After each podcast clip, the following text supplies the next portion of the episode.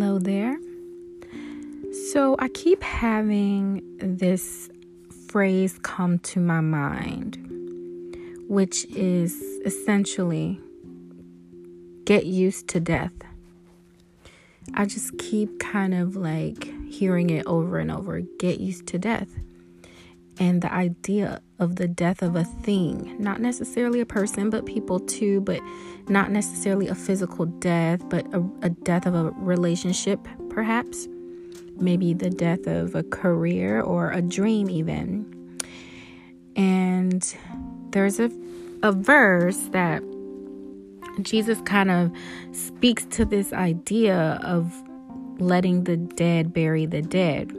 So in Matthew 8, verse 22, Jesus is telling the disciples, follow me and let the dead bury their own dead.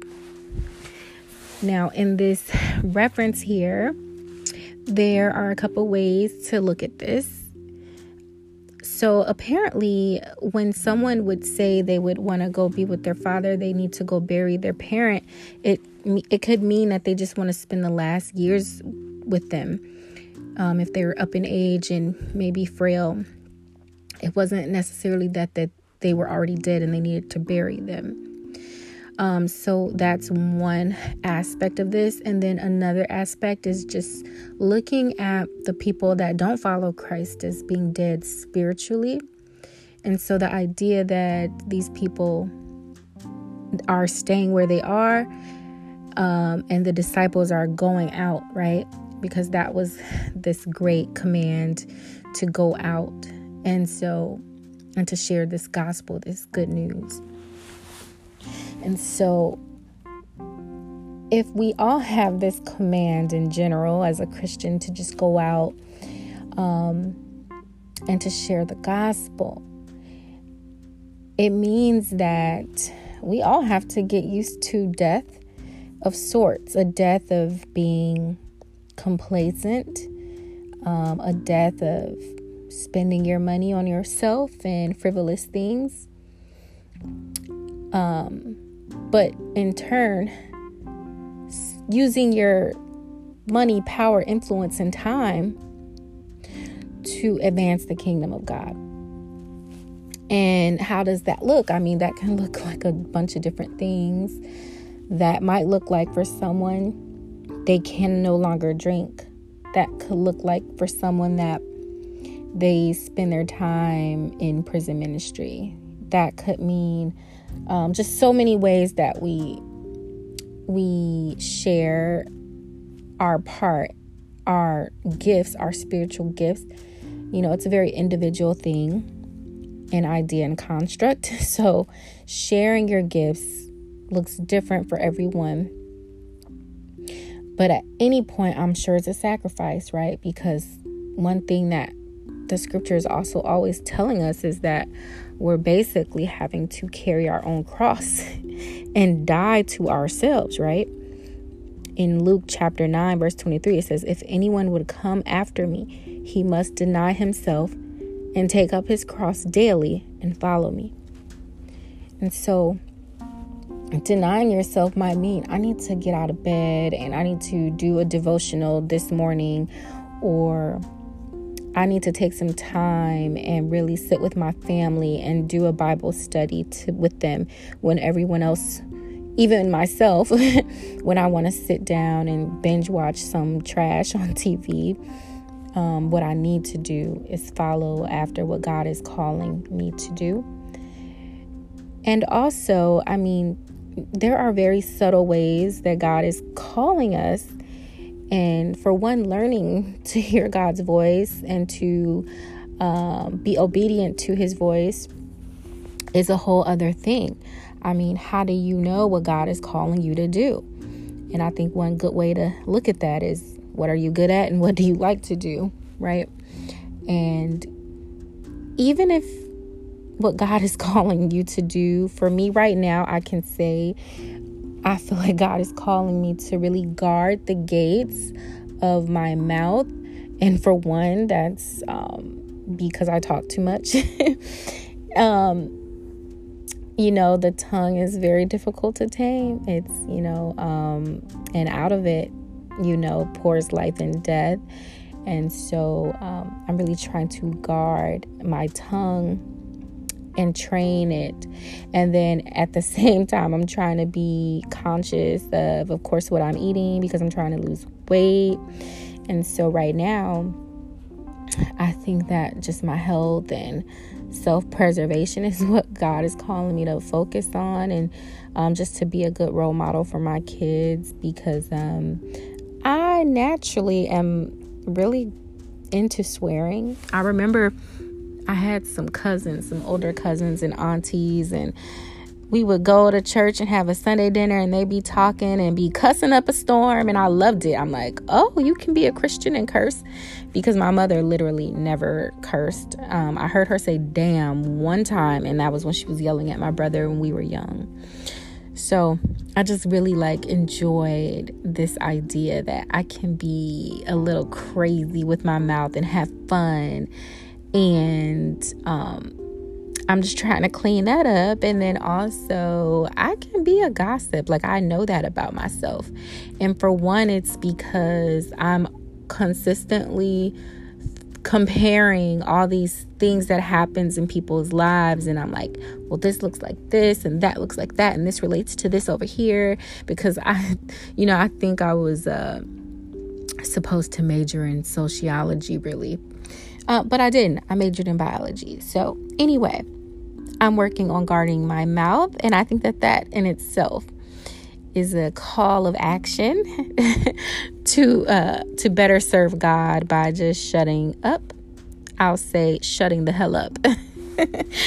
Throw some spice on there. But getting used to the idea of death. And I mean, even physically losing people, it can be very, it can throw you off. It can really change everything you thought about life. But as Christians, we should be holding all things loosely, because for one, if we really believe that God is in control and God is a just God, then we can rest in that. And so we don't have to be so caught up in the grief. Of course, we're human, so that's going to be a process that we're going to have to experience. But if you're trying to rationalize a death, a actual literal death, I think that really thinking about what would Jesus do, right? And what would Jesus say to that? It can seem harsh at first, right? Let the dead bury the dead. But we know that in a way, if we're speaking to people who are believers, then ultimately their life becomes eternal, and they can become these angelic celestial beings, and we can kind of rest in that knowledge, knowing that they're okay. But of course, it's hard, and loss is loss, and we grieve a loss.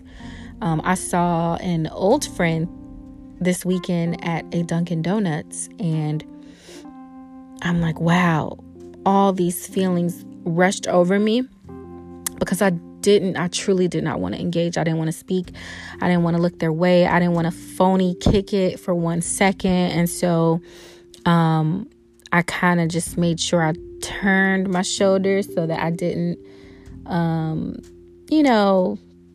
look welcoming, or just even hopefully they didn't even see me. I'm sure they saw my car because it was right out front the door.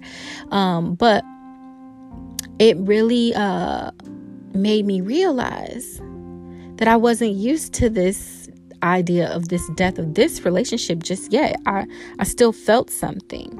And so this year has been very trying for me, where I've had to get comfortable with death, and it's kind of scary almost, because it makes me feel like there's still more to come. And I mean, this year I have lost lifelong. When I say life, I mean people that have known me since birth and I've looked up to as a mother. I lost that relationship.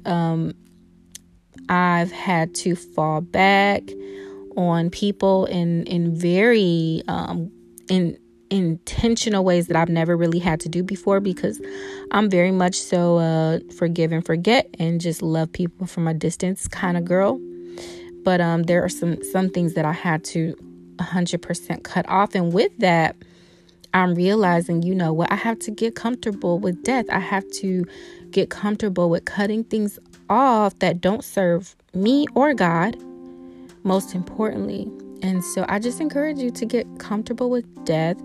And it's not to be cold-hearted when it comes to a physical, literal death or loss, but it is to be comfortable with the idea that God is good.